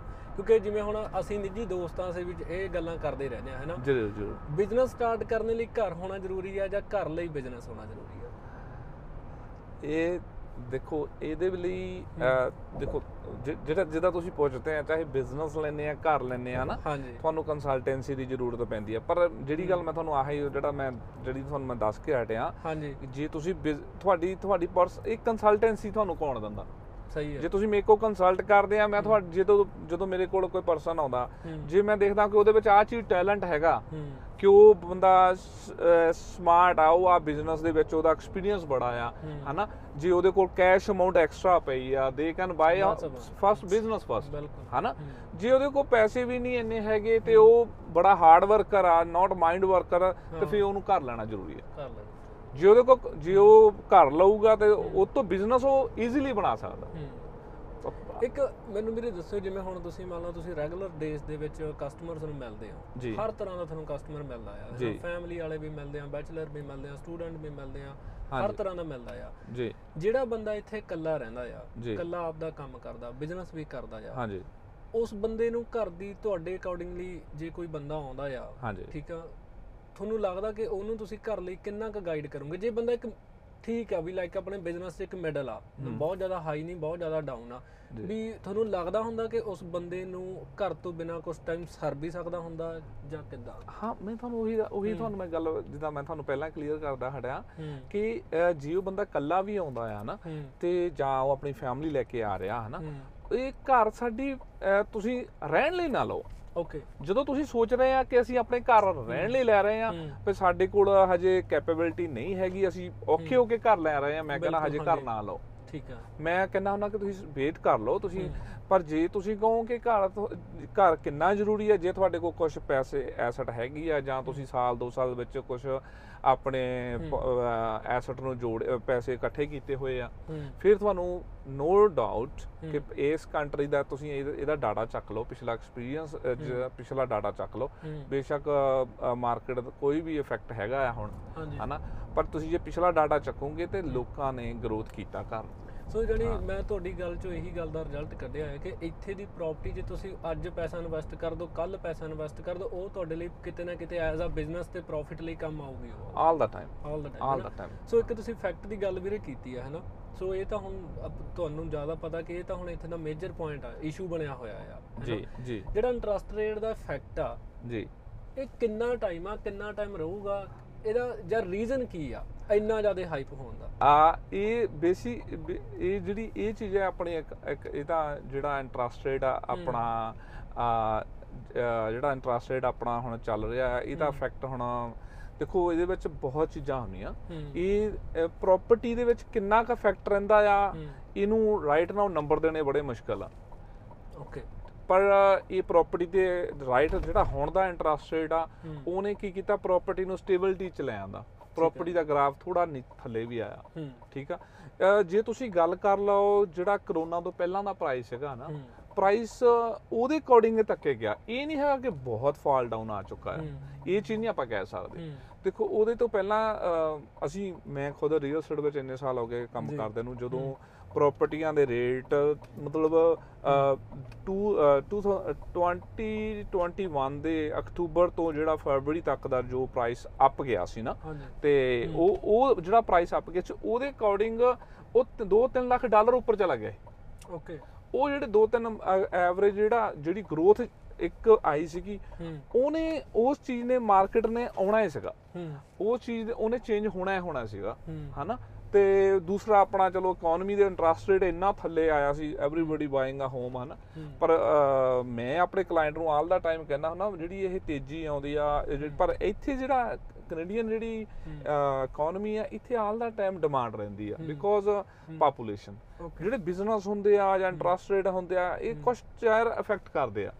ਪਰ ਜਿਹੜਾ ਬਿਜ਼ਨਸ ਹੁੰਦਾ ਆ ਉਹ ਆਲ ਦਾ ਟਾਈਮ ਡਿਮਾਂਡ ਤੇ ਸਪਲਾਈ ਤੇ ਹੁੰਦਾ। ਜਿਹੜੀ ਸਾਡੀ ਕਹ ਲਓ ਕਿ ਸਾਡੀ ਡਿਮਾਂਡ ਆ ਨਾ ਉਹ ਬਹੁਤ ਹਾਈ ਆ। ਓਕੇ ਬਿਕੋਜ਼ ਇਸ ਸਾਲ ਹਾਫ ਮਿਲੀਅਨ ਲੋਕੀ ਆਏ ਨੇ। ਤੇ ਹਾਂਜੀ ਨੀਡ ਤਾਂ ਹੈਗੀ ਮਿਲੀਅਨ ਮੀਲ ਹਾਂ ਜਿਹੜੀ ਇਹ ਨੀਡ ਆ ਇਹ ਪੂਰੇ ਹੁਣ ਤੁਸੀਂ ਇਸੇ ਕਰਕੇ ਦੇਖੋ ਤੁਸੀਂ ਟੈਨੈਂਟ ਵੀ ਜਿਹੜੀ ਆ ਰੈਂਟਲ ਮਾਰਕੀਟ ਆ ਉਹ ਵੀ ਬੜੀ ਹਾਈ ਹੋ ਚੁੱਕੀ ਹੈ। ਜੀ। ਹੁਣ ਤੁਸੀਂ ਉਹ ਜਿਹੜੀਆਂ ਸਾਰੀਆਂ ਚੀਜ਼ਾਂ ਨੂੰ ਤੁਸੀਂ ਕੈਲਕੂਲੇਟ ਕਰਕੇ ਦੇਖੋ ਨਾ ਤੁਸੀਂ ਮਤਲਬ ਉਸ ਉੱਥੇ ਫਿਰ ਤੁਸੀਂ ਐਵਰੀਬਾਡੀ ਵਾਂਟ ਸੇਵਿੰਗ ਹਨਾ? ਕਿ ਮੈਨੂੰ ਕਿਤੇ ਉਹ ਪੈਸੇ ਬਚਦੇ ਆ ਹਨਾ? ਕਿੱਥੋਂ ਬਚਦੇ ਆ ਹਨਾ? ਐਂਡ ਦਾ ਐਂਡ ਆਫ ਹਰ ਪਰਸਨ ਨੇ ਉਹਦੇ ਅਕੋਰਡਿੰਗ ਆਪਣੀ ਮਾਰਕੀਟ ਨੂੰ ਚਲਾਉਣਾ ਹਨਾ? ਰਾਈਟ ਜਿਵੇਂ ਵੀਰੇ ਕਿ ਤੁਸੀਂ ਇਹ ਬੜੀ ਸੋਹਣੀ ਗੱਲ ਕਹੀ ਹੈ ਹਨਾ? ਕਿ ਜਿਵੇਂ ਮੰਨ ਲਓ ਹੁਣ ਇੰਨੇ ਲੋਕ ਇੱਥੇ ਆਉਂਦੇ ਨੇ ਇਮੀਗ੍ਰੈਂਟ ਆਉਂਦੇ ਨੇ ਜਾਂ ਫਿਰ ਜਿਹੜੇ ਇੱਥੇ ਹੈਗੇ ਨੇ ਜਦੋਂ ਬੰਦਾ ਪਪੂਲਰ ਹੋ ਜਾਂਦਾ ਬੰਦੇ ਨੂੰ ਲਾਈਕ ਉਹ ਆਪਦੇ ਜੋਗਾ ਘਰ ਲੈਣ ਜੋਗਾ ਹੋ ਜਾਂਦਾ। ਜੀ। ਜਿਵੇਂ ਆਪਾਂ ਚਲੋ ਇਹ ਗੱਲ ਨਾਲ ਅਗਰੀ ਕਰਦੇ ਆ ਕਿ ਚਲੋ ਕੈਨੇਡਾ ਕੋਲ ਲੈਂਡ ਬਹੁਤ ਸਾਰੀ ਆ। ਠੀਕ ਆ? ਚਲੋ ਵੀ ਜਿਵੇਂ ਇੱਥੇ ਫਿਰ ਇਹ ਚੀਜ਼ ਹੋ ਸਕਦੀ ਹੈ ਲਾਈਕ ਪੋਸੀਬਲ ਹੋ ਸਕਦੀ ਹੈ। ਮੈਂ ਬਿਨਾਂ ਨੌਲੇਜ ਤੋਂ ਇੱਕ ਗੱਲ ਕਹਿ ਰਿਹਾ ਮੇਬੀ ਸ਼ਾਇਦ ਮੇਰਾ ਪੁਆਇੰਟ ਆਫ View ਉਹਦਾ ਕਲੀਅਰ ਨਾ ਹੁੰਦਾ ਹੋਵੇ ਵੀ ਜਿਵੇਂ ਬਹੁਤ ਸਾਰੀ ਲੈਂਡ ਆ ਇਦਾਂ ਨਹੀਂ ਹੋ ਸਕਦਾ ਕਿ ਘਰਾਂ ਦਾ ਦਾਇਰਾ ਹੋਰ ਜ਼ਿਆਦਾ ਖੁੱਲਾ ਜਾਂ ਏਰੀਆ ਨੂੰ ਵੱਡਾ ਬਣਾਇਆ ਜਾ ਸਕੇ। ਨਹੀਂ ਲੈਂਡ ਲੈਂਡ ਦੇ ਨਾਲ ਨਾਲ ਵਾਰਸ ਇਸ ਤਰ੍ਹਾਂ ਹੁੰਦਾ ਕਿ ਦੇਖੋ ਜਿਹੜੀ ਕਿਤੇ ਵੀ ਕੋਈ ਜਿਹੜੀ ਆਪਣੀ ਜਿਹੜੀਆਂ ਆਪਣੀ ਸਿਟੀ ਸਿਟੀ ਆ ਨਾ ਸਿਟੀ ਆ ਸਿਟੀ ਇੱਕ ਜਦੋਂ ਤੁਸੀਂ ਇੱਥੇ ਕੰਸਟਰਕਸ਼ਨ ਕਰਦੇ ਆ ਲੈਂਡ ਹਾਊਸ ਡਿਵੈਲਪ ਕਰਦੇ ਆ ਸਿਟੀ ਦੀਆਂ ਵੀ ਆਪਣੀਆਂ ਸਿਟੀ ਦੀਆਂ ਗਵਰਨਮੈਂਟ ਦੀਆਂ ਫੈਡਰਲ ਦੀਆਂ ਹੁੰਦੀਆਂ ਆ ਮਿਊਨਿਸਪੈਲਿਟੀ ਦੀਆਂ ਹੁੰਦੀਆਂ ਆ ਕਿ ਉਹਨਾਂ ਨੇ ਤੁਹਾਨੂੰ ਸਰਵਿਸਿਜ਼ ਵੀ ਦੇਣੀਆਂ। ਕਿ ਇੰਡੀਆ ਵਾਂਗੂ ਨਹੀਂ ਹੈਗਾ ਕਿ ਆਪਾਂ ਆਪਣਾ ਘਰ ਬਣਾ ਲਿਆ ਤੇ ਆਪਾਂ ਉੱਥੇ ਰਹਿਣ ਲੱਗ ਪਏ ਹਨਾ? ਲੈਂਡ ਹੈਗੀ ਪਈ ਆ। ਬਿਕੋਜ਼ ਦੇ ਪੀਪਲ ਗਿਵ ਯੂ ਸਰਵਿਸਿਜ਼ ਹਨਾ? ਕਿ ਤੁਹਾਨੂੰ ਬਿਜਲੀ ਵੀ ਚਾਹੀਦੀ ਆ ਪਾਣੀ ਵੀ ਚਾਹੀਦਾ ਆ। ਬਿਕੋਜ਼ ਆਪਾਂ ਸਾਰੇ ਇੱਥੇ ਆਏ ਆ ਕੁਆਲਿਟੀ ਆਫ ਲਾਈਫ ਲਈ। ਜੇ ਕੁਆਲਿਟੀ ਆਫ ਲਾਈਫ ਲਈ ਇਹਨਾਂ ਦਾ ਸਿਸਟਮ ਹੈ ਉਹ ਜਦੋਂ ਤੁਹਾਨੂੰ ਜਿੱਦਾਂ ਹੁਣ ਤੁਸੀਂ ਦੇਖਦਾ ਹੁੰਦੇ ਆ ਕਿ ਇੱਥੇ ਆ ਦੇਖੋ ਨਵੀਂ ਨਵੀਂ ਕੰਸਟਰਕਸ਼ਨ ਆਈ ਆ। ਉਹ ਜਦੋਂ ਬਣਦੀ ਆ ਉਹ ਤੋਂ ਪਹਿਲਾਂ ਇੱਕ ਪ੍ਰੋਸੈਸ ਚੱਲਦਾ। ਸਾਲ ਪਹਿਲਾਂ ਲੈਂਡ ਜਿਹੜੀ ਲੈਂਡ ਹੁੰਦੀ ਆ ਉਹ ਟੈਸਟ ਹੁੰਦੀ ਆ। ਇਹ ਲਿਵੇਬਲ ਹੈਗੀ ਕਿ ਨਹੀਂ ਹੈਗੀ ਹਨਾ? ਇਹ ਇਦਾਂ ਨਹੀਂ ਹੈਗਾ ਤੁਸੀਂ ਉਦੋਂ ਉੱਥੇ ਉੱਤੇ ਘਰ ਬਣਾਉਣ ਲੱਗ ਪਾਓ ਨਾ ਉਹਦੀ ਸੋਇਲ ਟੈਸਟ ਹੁੰਦੀ ਆ ਕਿ ਉਹ the people will be live over they are ਹਨਾ? ਬੱਚਿਆਂ ਨੇ ਰਹਿਣਾ। ਬਿਕੋਜ਼ ਇਹ ਕੰਟਰੀ ਆਪਾਂ ਸਾਰੇ ਇਸ ਕਰਕੇ ਆਏ ਆ ਇਹ ਕੰਟਰੀ ਬਹੁਤ ਕੁਝ ਸਾਨੂੰ ਦੇ ਰਹੀ ਆ। ਹਨਾ? ਤੇ ਉਹ ਸਿਸਟਮ ਦੇ ਨਾਲ ਚੱਲਦਾ। ਫਿਰ ਸਿਟੀ ਦੇ ਕੋਲ ਬਜਟ ਹੈ ਕਿ ਨਹੀਂ ਹੈ? ਹੂੰ। ਫਿਰ ਉਹਦੇ ਅਕੋਰਡਿੰਗ ਜਿੱਦਾਂ ਜਿੱਦਾਂ ਸਿਟੀ ਆਪਣੇ ਬਜਟ ਨੂੰ ਬਣਾਉਂਦੀ ਆ ਉਹਦੇ ਵਿੱਚ ਉਹ ਲੌਕ ਕਰਦੀ ਆ ਕਿ ਤੁਸੀਂ ਇੰਨੇ ਘਰ ਬਣਾ ਸਕਦੇ ਓਕੇ ਇਨਫਰਾਸਟ੍ਰਕਚਰ ਦੀ ਹੈਲਪ ਕਰਨੀ ਹੁੰਦੀ ਆ ਗਵਰਨਮੈਂਟ ਨੇ। ਹੂੰ ਹੂੰ। ਉਹਦੇ ਵਿੱਚ ਤੁਹਾਡੀ ਉਹ ਉਹ ਚੀਜ਼ ਬਹੁਤ ਇੰਪੋਰਟੈਂਟ ਹੋ ਜਾਂਦੀ ਆ ਕਿ ਸਿਟੀ ਦਾ ਬਜਟ ਕੀ ਆ? ਹੂੰ। ਦੇ ਅਲਾਉ ਟੂ ਹਨਾ ਤੁਹਾਨੂੰ ਘਰ ਬਣਾਉਣ ਨੂੰ। ਫਿਰ ਡਿਮਾਂਡ ਉੱਥੇ ਕਿੰਨੀ ਆ ਉਸ ਟਾਊਨ ਦੇ ਵਿੱਚ? ਤੇ ਕਿੰਨੇ ਮਤਲਬ ਫਿਰ ਉਹਦਾ ਇੱਕ ਕੰਸਟਰਕਸ਼ਨ ਕਾਸਟ ਕੀ ਸਾਰਾ ਕੁਝ ਲਾ ਇਹ ਕੇ ਤੁਹਾਡੀ ਗੱਲ ਸਹੀ ਹੈ ਜੇ ਹੁਣ ਮੰਨ ਲਓ ਇੱਕ ਤਾਂ ਉੱਥੇ ਕਿਤੇ ਸਿਟੀ ਬਣਦੀ ਆ ਸਿਟੀ ਲਾ ਲਓ ਜਾਂ ਕੁਝ ਵੀ ਕਲੋਨੀ ਕਹਿ ਲਓ ਜਾਂ ਮਾਰਕੀਟ ਕੁਝ ਵੀ ਬਣਦੀ ਆ ਘਰਾਂ ਦੀ ਉੱਥੇ ਕੱਲ ਨੂੰ ਸਕੂਲ ਵੀ ਹੋਣਗੇ ਉੱਥੇ ਜਿਮ ਵੀ ਹੋਣਗੇ ਡੈਫੀਨਿਟਲੀ ਡੈਫੀਨਿਟਲੀ ਦੇ ਪ੍ਰੋਵਾਈਡ ਸਾਰਾ ਇਦਾਂ ਨਹੀਂ ਹੈਗਾ ਕਿ ਤੁਸੀਂ ਇੱਥੇ ਇਕੱਲੇ ਘਰ ਬਣਾ ਲਓ ਕਿ ਉਹਨਾਂ ਨੂੰ ਸਕੂਲ ਹੈ ਨਹੀਂਗਾ ਹਨਾ। ਉਹਨਾਂ ਨੂੰ ਸਕੂਲ ਵੀ ਦੇਣੇ ਆ ਜਾਂ ਉਹਨਾਂ ਦੇ ਸਕੂਲ ਵੀ ਆ ਇਹ ਵੀ ਆ ਕਿ ਇਹ ਤਾਂ ਹੈ ਨਹੀਂਗਾ ਕਿ ਆਪਾਂ ਉਹਨਾਂ ਦਾ ਗਾਰਬੇਜ ਵੀ ਚੱਕਣਾ ਆ ਉਹਨਾਂ ਨੇ ਉਹਨਾਂ ਦੀਆਂ ਸਰਵਿਸਿਜ਼ ਸਾਰੀਆਂ ਸਰਵਿਸ ਵਿੱਚ ਇਹ ਸਾਰਾ ਕੁਝ ਆ ਜਾਂਦਾ। ਸਾਰਾ ਕੁਝ ਆ ਜਾਂਦਾ ਸਾਰਾ ਕੁਝ ਆ ਇਸ ਤਰ੍ਹਾਂ ਦੀਆਂ ਮਤਲਬ ਤੁਸੀਂ ਜ਼ਿੰਦਗੀ ਵਿੱਚ ਗ- ਨਾਲ ਦੀ ਨਾਲ ਗਰੋ ਕਰੀ ਜਾਂਦੇ ਆ ਆਪਣੀ ਲਾਈਫ 'ਚ ਸਿੱਖੀ ਜਾਂਦੇ ਆ ਐਵਰੀ ਡੇ ਤੁਸੀਂ ਨਵੀਂ ਚੀਜ਼ ਸਿੱਖਦੇ ਆ। ਹੂੰ ਬਿਲਕੁਲ। ਜਿਹੜੀ ਹੁਣ ਆਪਾਂ ਘਰਾਂ ਦੀ ਉਹ ਗੱਲ ਕਰਦੇ ਸੀਗੇ ਵੀ ਮੰਨ ਲਓ ਜਿਵੇਂ ਮੈਂ ਕਹਿਤਾ ਸੀਗਾ ਵੀ ਵੀ ਜੇ ਫੀਲਡ ਆ ਤਾਂ ਕ- ਕਾਹਤੇ ਨਹੀਂ ਉਹ ਬਣਦਾ। ਹੁਣ ਮੰਨ ਲਓ ਆਪਾਂ ਇੱਥੇ ਆ ਪਾਰਕ 'ਚ ਤੁਰ ਰਹੇ ਹਾਂ ਠੀਕ ਆ? ਹਾਂਜੀ। ਇਹ ਸਾਰੀਆਂ ਚੀਜ਼ਾਂ ਨਾਲ ਦੀ ਨਾਲ ਮੈਟਰ ਕਰਦੀਆਂ ਨੇ। ਹਾਂਜੀ। ਹੈਨਾ ਸੋ ਇੱਕ ਮੈਨੂੰ ਹੋਰ ਗੱਲ ਦੱਸਿਓ ਵੀਰੇ ਵੀ ਇਹ ਵੀ ਸ਼ਾਇਦ ਕਿਤੇ ਨਾ ਕਿਤੇ ਬੜੀ ਇੰਪੋਰਟੈਂਟ ਆ। ਹਾਂਜੀ। ਜਿਹੜਾ ਬੰਦਾ GTA 'ਚ ਕੰਮ ਕਰਦਾ ਜਾਂ ਉਹਦੀ ਜੌਬ ਆ GTA ਦੇ ਵਿੱਚ। ਰਾਈਟ ਹੈਨਾ ਸੋ ਬੰਦਾ ਕਿਤੇ ਨਾ ਕਿਤੇ ਅਫੋਰਡੇਬਲ ਨਹੀਂ ਹੁੰਦਾ ਕਈ ਵਾਰ ਘਰ ਨੂੰ ਕਿਉਂਕਿ ਘਰਾਂ ਦੇ ਰੇਟ ਇੱਥੇ ਅਪ ਨੇ। ਹਾਂਜੀ। ਤਾਂ ਤੁਹਾਨੂੰ ਕੀ ਲੱਗਦਾ ਕਿ ਆਲੇ ਦਾਲੇ ਦੀਆਂ ਸਿਟੀਆਂ ਦੇ ਵਿੱਚ ਹਨਾ ਵੀ ਕੀ ਚੀਜ਼ ਬੈਸਟ ਹੋ ਸਕਦੀ ਹੈ ਰੈਜ਼ੀਡੈਂਸ਼ੀਅਲ ਲਈ? ਅਹ ਬਾਰਿਸ਼ ਮੈਂ ਆਲ ਦਾ ਟਾਈਮ ਜਦੋਂ ਪਹਿਲਾਂ ਹੋਇਆ ਸੀ ਲੋਕੀ ਜੀਟੀਏ ਤੋਂ ਕਹਿੰਦੇ ਸੀ ਕਿ ਕੈਲਗਰੀ ਚ ਆ ਜਾਓ ਐਡਮੰਟਨ ਚ ਆ ਜਾਓ ਫੈਮਿਲੀਆਂ ਕਈਆਂ ਦੀ ਇੱਥੇ ਸੀਗੀਆਂ ਹਨਾ। ਇਹ ਇੱਕ ਬੜਾ ਚੰਗਾ ਕਨਸੈਪਟ ਆ ਕਈ ਜਦੋਂ ਜਦੋਂ ਤੁਸੀਂ ਲੈਂਡ ਕਰਦੇ ਆ ਜਿਹੜੀ ਜਗ੍ਹਾ ਆਉਂਦੇ ਆ ਤੁਹਾਨੂੰ ਉਹ ਜਗ੍ਹਾ ਪਸੰਦ ਹੋਣ ਲੱਗ ਪੈਂਦੀ ਆ। ਤੁਹਾਡਾ ਦਿਲ ਨਹੀਂ ਕਰਦਾ ਉੱਥੇ ਜਾਣ ਨੂੰ। ਆਬਵੀਅਸਲੀ ਪਰ ਜੇ ਤੁਸੀਂ ਸੋਚਿਆ ਜਾਵੇ ਨਾ ਜਿਹੜਾ ਤੁਸੀਂ ਤੁਸੀਂ ਸਟੇਟ ਤੋਂ ਬਾਹਰ ਜਾਂਦੇ ਆ ਇੱਥੇ ਵੀ ਬਹੁਤ ਆਪਸ਼ਨਸ ਹੁੰਦੀਆਂ ਓਕੇ ਤੇ ਤੁਸੀਂ ਇੱਥੇ ਲਾਗੇ ਦੇ ਟਾਊਨ ਆ ਜੀਟੀਏ ਤੋਂ ਥੋੜਾ ਜਿਹਾ ਬਾਹਰ ਚਲ ਜਾਓ 50 ਕਿਲੋਮੀਟਰ 100 ਕਿਲੋਮੀਟਰ ਬਾਹਰ ਜਾਓ। ਹੂੰ। There is Cambridge Kitchener town ਆ ਬ੍ਰੈਂਡਫੋਰਡ ਆ। ਤੁਸੀਂ ਨਾਗਰਾ ਫਲ ਵੀ ਜਾ ਸਕਦੇ ਆ। ਮਤਲਬ ਜੇ ਤੁਸੀਂ ਐਸ ਜੇ ਤੁਸੀਂ ਅੰਟਾਰੀਓ ਚ ਰਹਿਣਾ ਜੇ ਅੰਟਾਰੀਓ ਬ- ਉਹ ਤੁਸੀਂ ਕੰਪੈਰੀਬਲ ਉਹਦੇ ਕਲੋਜ਼ ਤੁਸੀਂ ਪ੍ਰਾਪਰਟੀ ਲੈ ਸਕਦੇ ਸੀ। ਪਰ ਗੱਲ ਐਂਡ ਤੇ ਫਿਰ ਉਹੀ ਆ ਜਾਂਦੀ ਹੈ। ਕਿ ਤੁਸੀਂ ਕੰਸਲਟ ਕਿਹਦੇ ਨਾਲ ਕਰ ਰਹੇ ਆ? ਓਕੇ ਕੌਣ- ਚੀਜ਼ ਇਹੀ ਹੈ ਮੇਨ ਕੀ ਕਿ ਤੁਸੀਂ ਜਦੋਂ ਜਦ ਤੱਕ ਜਦ ਤੱਕ ਉਦ ਤੱਕ ਰੈਲਟਰ ਵੀ ਉਦ ਤੱਕ ਹੀ ਤੁਹਾਡੀ ਹੈਲਪ ਕਰ ਸਕਦਾ ਜਦੋਂ ਤੁਸੀਂ ਰੈਲਟਰ ਦੇ ਨਾਲ ਆਪਣੀ ਹਰ। ਦੱਸੋਗੇ ਆਪਣੀ ਹਰ ਹਨਾ ਕਿ ਆਪਣਾ ਬਜਟ ਹੂੰ। ਕਈ ਵਾਰ ਮੈਨੂੰ ਮੈਨੂੰ ਕਈ ਵਾਰ ਮੈਨੂੰ ਫੇਸ ਹੋਇਆ ਕਿ ਜਿਹੜੇ ਕਲਾਇੰਟ ਆ ਨਾ ਉਹ ਆਪਣੀ ਜਾਂ ਮੇਰੇ ਉਹ ਆਪਣੀ ਪੂਰੀ ਗੱਲ ਨੂੰ ਨਹੀਂ ਖੋਲ ਕੇ ਅੱਧੀ ਗੱਲ ਰੋਕ ਹਨਾ? ਉਹ ਆਪਣਾ ਅੰਦਰ ਹੀ ਅੰਦਰ ਹੀ ਕਰੀ ਜਾਓਗੇ ਅੱਛਾ ਮੇਰੇ ਇੱਕ ਐਕਸਪੀਰੀਅੰਸ ਹੋਰ ਹੋਇਆ। ਕਿ ਕਈ ਵਾਰ ਮੇਰੇ ਮੇਰੇ ਨਾਲ ਪਰਸਨਲੀ ਹੋਇਆ ਕਿ ਕਲਾਇੰਟ ਕੋ ਬਜਟ ਹੁੰਦਾ ਆ ਪਰ ਉਹਦੇ ਆਪਣੇ ਮਾਈਂਡ 'ਚ ਸੋਚਦਾ ਰਹਿੰਦਾ ਕਿ ਨਹੀਂ ਮੈਂ ਇੰਨੇ ਜੋੜ ਲਵਾਂ ਫਿਰ ਮੈਂ ਲੈ ਸਕਦਾ। ਓਕੇ ਫਿਰ ਮੈਂ ਉਹਨੂੰ ਦੱਸਿਆ ਕਿ ਨਹੀਂ ਮੇਰੇ ਤੂੰ ਨਹੀਂ ਤੂੰ ਇਹ ਘਰ ਲੈ ਸਕਦਾ ਆ। ਫਿਰ ਉਹਨੂੰ ਜਦੋਂ ਉਹਦੇ ਉੱਪਰ ਉਹਦਾ ਗ੍ਰਾਫ ਬਣਾਇਆ ਬਜਟ ਬਣਾਇਆ। ਕਿ ਐਂਡ ਅੱਜ ਉਹਦੇ ਕੋਲ ਮਤਲਬ ਮੈਨੂੰ ਬੜਾ ਚੰਗਾ ਲੱਗਦਾ। ਅੱਜ ਉਹਦੇ ਕੋਲ ਤਿੰਨ ਘਰ ਨੇ। ਦੱਸ ਕਰ ਉਹਨੇ ਵੀ ਬਸ ਇੱਕ ਗਾਈਡੈਂਸ ਦੀ ਗੱਲ ਸੀ ਇੱਕ ਗਾਈਡੈਂਸ ਦੀ ਲੋੜ ਸੀ। ਜਦੋਂ ਮੈਂ ਦੇਖਿਆ ਬਿਕੋਜ਼ ਉਹ ਪਿੱਛੋਂ ਫਾਈਨੈਂਸ਼ੀਅਲੀ ਕਿਉਂਕਿ ਕਈਆਂ ਨੇ ਕਈਆਂ ਕਈ ਇੱਥੇ ਪਰਿਵਾਰ ਆਏ ਨੇ ਜਿਨ੍ਹਾਂ ਨੂੰ ਪਿੱਛੇ ਵੀ ਦੇਖਣਾ ਪੈਂਦਾ। ਆਬਵੀਅਸਲੀ ਉਹਨੂੰ ਪਿੱਛੇ ਨਹੀਂ ਦੇਖਣਾ ਪੈਂਦਾ ਸੀ। ਓਕੇ ਉਹ ਇੱਥੇ ਕਮਾਉਂਦਾ ਸੀਗਾ ਬਿਕੋਜ਼ ਬੈਕਗ੍ਰਾਉਂਡ ਉਹਦੀ ਸਟਰੋਂਗ ਸੀਗੀ ਹੈ ਨਾ? ਜਦੋਂ ਮੈਂ ਉਹਦਾ ਦੇਖਿਆ ਮੈਂ ਕਿਹਾ ਨਹੀਂ ਵੀ ਯੂ ਕੈਨ ਬਾਈ ਹੋਮ ਹੂੰ। ਇਸੇ ਤਰ੍ਹਾਂ ਇੱਕ ਜਿੱਦਾਂ ਇੱਕ ਦੀ ਵਾਈਫ ਇੱਥੇ ਸੀਗੀ ਉਹਦਾ ਕੈਰੈਕਟਰ ਗੁੱਡ ਸੀਗਾ ਉਹ ਹਜੇ ਨਵਾਂ ਸੀ। ਉਹ ਪੀਆਰ ਹੋਇਆ ਤੇ ਉਹਦੀ ਵਾਈਫ ਨੂੰ ਪੁਰਾਣਾ ਟਾਈਮ ਹੋਇਆ ਸੀਗਾ ਤੇ ਉਹਨਾਂ ਉਹਨਾਂ ਦੇ ਬੇਸ ਤੇ ਉਹ ਉਹਨੂੰ ਹਜੇ ਮੁੰਡੇ ਨੂੰ ਸਾਲ ਹੋਇਆ ਸੀ ਆਏ ਨੂੰ। ਓਕੇ ਤੇ ਉਹਨੇ ਘਰ ਲੈ ਲਿਆ। ਸਹੀ ਹੈ। ਤੇ ਉਹਦੀ ਵਾਈਫ ਨੂੰ ਥੋੜਾ ਟਾਈਮ ਜ਼ਿਆਦਾ ਹੋਇਆ ਸੀ। ਇਦਾਂ ਕਈ ਹੁੰਦਾ ਹਰ ਇੱਕ ਫੈਮਿਲੀ ਦਾ ਆਪੋ ਆਪਣਾ ਇੱਕ ਕਨਸੈਪਟ ਹੁੰਦਾ। ਕਲਾਇੰਟ ਦਾ ਪੋਰਟਫੋਲੀਓ ਹੁੰਦਾ ਉਹਦਾ। ਜੀ। ਉਹ ਜਦ ਤੱਕ ਇੱਕ ਚੰਗੇ ਕੰਸਲਟੈਂਟ ਨੂੰ ਨਹੀਂ ਮਿਲਦਾ ਨਾ। ਚੰਗੇ ਰਾਈਟਰ ਨੂੰ ਨਹੀਂ ਮਿਲਦਾ। ਉਹਨੂੰ ਮਿਲਣਾ ਬਹੁਤ ਜ਼ਰੂਰੀ ਹੈ। ਹੂੰ। ਸੋ ਇੱਕ ਵੀਰੇ ਮੇਰਾ ਲਾ ਲਓ ਕਿ ਇਹ ਉਹ ਬੰਦਿਆਂ ਦਾ ਇਹ ਸਵਾਲ ਹੋ ਸਕਦਾ ਹੈ ਕਿ ਜਿਹੜੇ ਲਾ ਲਓ ਕਿ ਕੋਈ ਵਰਕ ਪਰਮਿਟ ਤੇ ਆ ਜਾਂ ਨਵੇਂ ਨਵੇਂ ਹਲੇ ਕੋਈ ਪੀਆਰ ਹੋਇਆ ਹੈ ਨਾ? ਕਿਉਂਕਿ ਜਦੋਂ ਇੱਕ ਇਹ ਨਾਰਮਲ ਗੱਲ ਆ ਜਦੋਂ ਬੰਦਾ ਪੀਆਰ ਹੋ ਜਾਂਦਾ ਤਾਂ ਉਦੋਂ ਬੰਦਾ ਇੱਕ ਸਟੈਪ ਅੱਗੇ ਸੋਚਣ ਲੱਗ ਜਾਂਦਾ। ਕਿ ਮੈਂ ਆਪਣੀ ਲਾਈਫ 'ਚ ਅੱਗੇ ਕੀ ਕਰਾਂ? ਬੇਸਿਕ ਗੱਲ ਹਨਾ। ਜੋ ਪੀਆਰ ਹੁੰਨੇ ਆ ਨਾ ਤੁਹਾਡੀ ਵੇ ਆਫ ਥਿੰਕਿੰਗ ਬਦਲ ਜਾਂਦੀ ਪਹਿਲਾਂ ਘਰ ਕੰਨੀ ਹਾਂ ਫੋਕਸ ਜਾਂਦਾ ਫਿਰ ਘਰ ਕੰਨੇ ਵੀ ਫੋਕਸ ਜਾਂਦਾ ਤੇ ਤੁਸੀਂ ਮਤਲਬ ਤੁਹਾਡੀ ਫੋਕਸ ਵੀ ਬਦਲ ਜਾਂਦਾ ਹਾਂਜੀ। ਹਨਾ ਤਾਂ ਹੁਣ ਸਪੋਜ਼ ਕਰ ਲਓ ਕਿ ਕੱਲ ਨੂੰ ਕੋਈ ਸਟੂਡੈਂਟ ਸੀਗਾ ਵਰਕ ਪਰਮਿਟ ਤੇ ਸੀਗਾ ਉਹ ਕੱਲ ਨੂੰ ਕੋਈ ਪੀਆਰ ਹੋ ਗਏ ਚਾਰ ਜਣੇ ਰਲੇ ਹੋਏ ਨੇ ਸਪੋਜ਼ ਕਰ ਲਓ ਜੀ ਜੀ। ਇਹ ਵੀ ਚਲੋ ਗੱਲ ਕਲੀਅਰ ਹੁੰਦੀ ਆ ਕਿ ਉਹਨਾਂ ਕੋਲ ਡਾਊਨ ਪੇਮੈਂਟ ਨਹੀਂ ਆ। ਕੋਈ 10 20000 ਹੋਵੇ ਗੱਲ ਡਿਫਰੈਂਟ ਆ ਰਾਈਟ ਹੈਨਾ? ਜੀ। ਜਿਹੜੇ ਉਹ ਫਿਰ ਥਿੰਕਿੰਗ ਹੁੰਦੀ ਆ ਕਿ ਅਸੀਂ ਬੀ ਲੈਂਡਰ ਤੋਂ ਕੁਝ ਪੇਮੈਂਟ ਲੈ ਕੇ ਡਾਊਨ ਦੇ ਕੇ ਦੁਬਾਰੇ ਘਰ ਦੀ ਮਾਰਗੇਜ ਕਰਾ ਲਈਏ ਉਹ ਚੀਜ਼ ਪੁਆਇੰਟ ਆਫ View ਕਿੰਨਾ ਕੁ ਸਹੀ ਆ? ਸਹੀ ਆ ਜਾਂ ਨਹੀਂ ਸਹੀ ਆ? ਆ ਜਿਹੜਾ ਜਿਹੜੀ ਗੱਲ ਜੇ ਤੁਹਾਡੇ ਕੋਲ ਦੇਖੋ ਪਹਿਲੀ ਗੱਲ ਤਾਂ ਇਹ ਚੀਜ਼ ਨਹੀਂ ਮੈਂ ਮੰਨਦਾ ਕਿ ਜੇ ਉਹ ਦੋ ਜਣੇ ਨੇ ਹਾਂਜੀ। ਜਾਂ ਤਿੰਨ ਜਣੇ ਨੇ ਰਲ ਕੇ ਜੇ ਉਹਨਾਂ ਕੋਲ ਪੈਸੇ ਹੀ ਨਹੀਂ ਹੈਗੇ ਫਿਰ ਘਰ ਲੈਂਦੇ ਆ ਤਾਂ ਟੂ ਬੀ ਓਨੈਸਟ ਕਰਨਾ ਫਿਰ ਨਹੀਂ। ਬੀ ਲੈਂਡਰ ਤੋਂ ਕਈਆਂ ਦੀ ਜਾਣ ਦੀ ਮਜਬੂਰੀ ਬਣ ਜਾਂਦੀ। ਕਈ ਵਾਰ ਉਹਨਾਂ ਦਾ ਕਈ ਵਾਰ ਹਾਂ ਤੁਹਾਡੇ ਕੋਲ ਕੁਝ ਪੋਰਸ਼ਨ ਘੱਟ ਆ ਜਾਂ ਤੁਹਾਡੇ ਕਈ ਵਾਰ ਕ੍ਰੈਡਿਟ ਸਮ ਟਾਈਮ ਬੈਂਕ ਨਹੀਂ ਅਪਰੂਵ ਕਰਦੀ। ਉਹ ਤਾਂ ਚਲੋ ਬਣਦਾ ਵੀ ਉਹ ਰੀਜ਼ਨ ਤੁਸੀਂ ਬੀ ਲੈਂਡਰ ਚੋਂ ਸਮ ਕਈ ਵਾਰ ਇੱਥੇ ਕੀ ਹੁੰਦਾ ਆ ਕਿ ਸਾਡੀਆਂ ਜਿਹੜੀਆਂ ਮੈਂ ਦੱਸਣਾ ਚਾਹੁੰਦਾ ਜਿਹੜੀਆਂ ਸਾਡੀਆਂ ਦੋ ਫਾਰਮਾਂ ਟਰਾਂਸ ਯੂਨੀਅਨ ਆ ਇਕੋਫੈਕਸ ਆ ਨਾ ਸਾਨੂੰ ਆਲ ਦਾ ਟਾਈਮ ਚੈੱਕ ਕਰ ਦੇਣਾ ਚਾਹੀਦਾ। ਓਕੇ ਤੁਸੀਂ ਆਲ ਦਾ ਟਾਈਮ ਚੈੱਕ ਕਰਦੇ ਰਹੋ ਤੁਹਾਡਾ ਕ੍ਰੈਡਿਟ ਸਕੋਰ ਕਿੱਥੇ ਸਟੈਂਡ ਕਰਦਾ? ਸਹੀ ਹੈ। ਕੀ ਹੁੰਦਾ ਹੈ ਕਿ ਮੇਰੇ ਕੋਲ ਦੋ ਕਲਾਇੰਟ ਆਏ ਮੈਂ ਦੇਖਿਆ ਉਹ ਉਹਨੇ ਉਹਨੇ ਆਪਣਾ ਇਕੋਫੈਕਸ ਨਹੀਂ ਚੈੱਕ ਕੀਤਾ। ਜਦੋਂ ਉਹਨੂੰ ਘਰ ਲੈ ਕੇ ਦੇਣ ਲੱਗੇ ਉਹਦਾ ਸੇਮ ਨਾਮ ਕਿਸੇ ਨਾਲ ਕਲੈਸ਼ ਕਰਦਾ ਸੀ ਤੇ ਉਹਦਾ ਕ੍ਰੈਡਿਟ ਸਕੋਰ ਬੜਾ ਥੱਲੇ ਗਿਆ ਸੀ। ਓਕੇ ਉਹਨੂੰ ਬੜਾ ਕੌਨਫੀਡੈਂਟ ਸੀ ਅਸੀਂ ਕਲਾਇੰਟ ਨੂੰ ਆਲ ਦਾ ਟਾਈਮ ਕਹੀਦਾ ਉਹਨੂੰ ਉਹਨੇ ਪ੍ਰਾਪਰਟੀ ਬਾਏ ਕਰ ਲਈ। ਐਂਡ ਮੈਨੂੰ ਕਹਿੰਦਾ ਕਿ ਮੈਂ ਜਦੋਂ ਉਹਦਾ ਇੱਕ ਕਹਿੰਦਾ ਮੇਰਾ ਕ੍ਰੈਡਿਟ ਸਕੋਰ ਬੜਾ ਡਾਊਨ ਚਲਾ ਗਿਆ। ਓਕੇ ਫਿਰ ਸਮ ਪੋਰਸ਼ਨ ਵਿੱਚ ਜਾ ਕੇ। ਤੁਸੀਂ ਬੀਲੈਂਡਰ ਕੋ ਵੀ ਚਾਹੁੰਦੇ ਆ। ਪਰ ਇਹ ਡਿਪੈਂਡ ਕਰਦਾ। ਪਰ ਜੇ ਤੁਹਾਡਾ credit- ਮੈਂ ਆਲ ਦਾ ਟਾਈਮ ਕਹਿੰਦਾ ਜੇ ਤੁਹਾਡਾ ਕ੍ਰੈਡਿਟ ਸਕੋਰ ਸਹੀ ਆ ਤੁਹਾਡੇ ਕੋਲ। ਅਮਾਉਂਟ ਆ। ਤੇ ਤੁਹਾਨੂੰ ਇਹ ਲੈਂਡਰ ਦੇ ਆਲ ਇਹ ਲੈਂਡਰ ਤੁਹਾਨੂੰ all the time they give you money ਉਹਨੇ ਪੈਸੇ ਤੁਹਾਤੋਂ ਹੀ ਬਣਾਉਣੇ ਆ। ਹੁਣ banks make a money from you ਇਹ ਇਹ ਵੀਰੇ ਗੱਲ ਸਹੀ ਹੈ ਕਿ ਮੰਨ ਲਓ ਹੁਣ। ਕੋਈ ਬੰਦਾ ਹੁਣ ਤੁਹਾਡੇ ਕੋਲ ਘਰ ਲੈਣ ਆਉਂਦਾ ਆ ਹਨਾ? ਵੈਸੇ ਤੁਸੀਂ ਬਹੁਤ ਸਾਰੇ ਘਰ ਸੇਲ ਆਊਟ ਕੀਤੇ ਨੇ ਚਲੋ ਹੈਨਾ? ਮੈਂ ਨਵੇਂ ਬੰਦੇ ਦੀ ਗੱਲ ਕਰਦਾ ਕਿਉਂਕਿ ਆਪਾਂ ਸਾਰੇ ਨਵੇਂ ਕਿਉਂਕਿ ਜਿਹਨੇ ਸੈਕੰਡ ਜਾਂ ਥਰਡ ਟਾਈਮ ਲੈਣਾ ਉਹ ਤਾਂ ਬੰਦੇ ਨੂੰ ਐਕਸਪੀਰੀਅੰਸ ਹੋਏ ਜਾਂਦਾ ਹੈ ਹਾਂਜੀ? ਹਾਂਜੀ ਹੁਣ ਮੰਨ ਲਓ ਕਿ ਕੱਲ ਨੂੰ ਬੰਦੇ ਨੇ ਮਾਰਗੇਜ ਦੀ ਹੁੰਦਾ ਜਾਂ ਹੋਰ ਉਹ ਤੁਸੀਂ ਸਾਰੀਆਂ ਚੀਜ਼ਾਂ ਉਹਨਾਂ ਨੂੰ ਗਾਈਡ ਕਰਦੇ ਹੋ ਜਾਂ ਕੀ ਜੀ? ਇਹ ਚੀਜ਼ ਮੇਰਾ ਮੇਰਾ ਪਰਸਨਲੀ ਹਾਰਟ ਲਈ ਹੈ ਨਾ ਕਿਉਂਕਿ ਅਸੀਂ ਵੀ ਮੈਂ ਵੀ ਇਸ ਤਰ੍ਹਾਂ ਆਇਆ ਜਦੋਂ ਜਦੋਂ ਤੁਸੀਂ ਆਉਨੇ ਆ ਇਕੱਲੇ ਆਉਨੇ ਆ ਬਿਲਟ ਕਰਦੇ ਆ।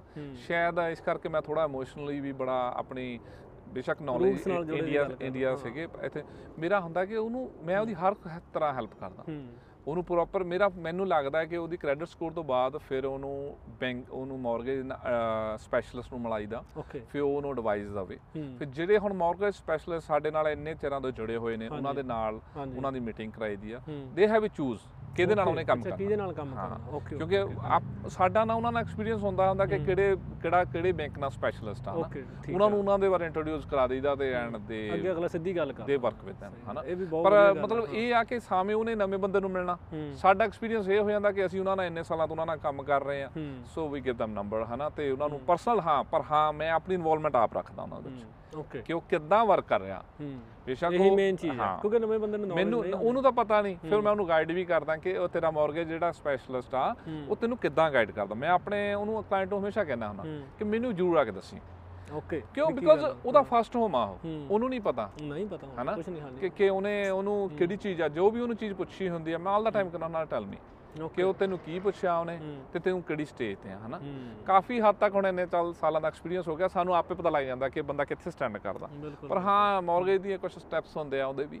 ਕਿ ਉਹਨੂੰ ਉਹਦੀ ਉਹਦੀ ਇਨਕਮ। ਦੇਖਣੀ ਹੁੰਦੀ ਹੈ ਉਹਨੇ ਕਿ ਉਹਦੀ ਉਹ ਕਿੰਨੇ ਦੇ ਬਜਟ ਵਾਲਾ ਘਰ ਲੈਂਦਾ। ਹੂੰ ਮੈਂ ਸੁਪਨਾ ਨਹੀਂ ਦਿਖਾਲਦਾ ਕਿਸੇ ਨੂੰ ਉਹੀ। ਕਿ ਤੂੰ ਤੇ ਚੋ 15 ਲੱਖ ਦਾ ਘਰ ਲੈ ਲੈ 15 ਲੱਖ 14 ਦਾ ਲੱਖ ਲਾ। ਨਹੀਂ ਤੂੰ 10 ਲੱਖ ਦਾ ਲੈ ਲੈ। ਉਹਦਾ ਜਿੰਨਾ ਜਿੰਨਾ ਉਹਦਾ ਮਾਰਗੇਜ ਵਾਲੇ ਉਹਦਾ ਕਹਿੰਦੇ ਅਲਾਉ ਕਰਦੇ ਆ। ਫਿਰ ਉਹ ਉਸ ਇਹ ਵੀਰੇ ਬੜਾ ਨਾ ਮੇਨ ਐਪੀਸੋਡ ਮੈਂ ਇਸ ਤੇ ਵਾਕਈ ਤੁਹਾਡੇ ਨਾਲ ਇਸ ਤੇ ਬੈਠਣਾ ਚਾਹਣਾ ਕਿਰਾਂ ਕਿਉਂਕਿ। ਜਿਹੜੀ ਆਹ ਚੀਜ਼ ਜਿਹੜੀ ਹੁਣ ਤੁਸੀਂ ਦੱਸੀ ਆ ਕਿ ਕਿਸੇ ਨੂੰ ਗਾਈਡ ਨਹੀਂ ਕਰ ਸਕਦੇ ਵੀ 15 ਲੱਖ ਦਾ ਘਰ ਲੈ ਲੈ ਜਾਂ 10 ਦਾ ਲੱਖ ਦਾ ਘਰ ਲੈ ਲੈ ਹੈਨਾ? ਜਿਵੇਂ ਹੁਣ ਤੁਹਾਨੂੰ ਮੰਨ ਲਓ ਇਸ ਚੀਜ਼ ਦਾ ਐਕਸਪੀਰੀਅੰਸ ਆ।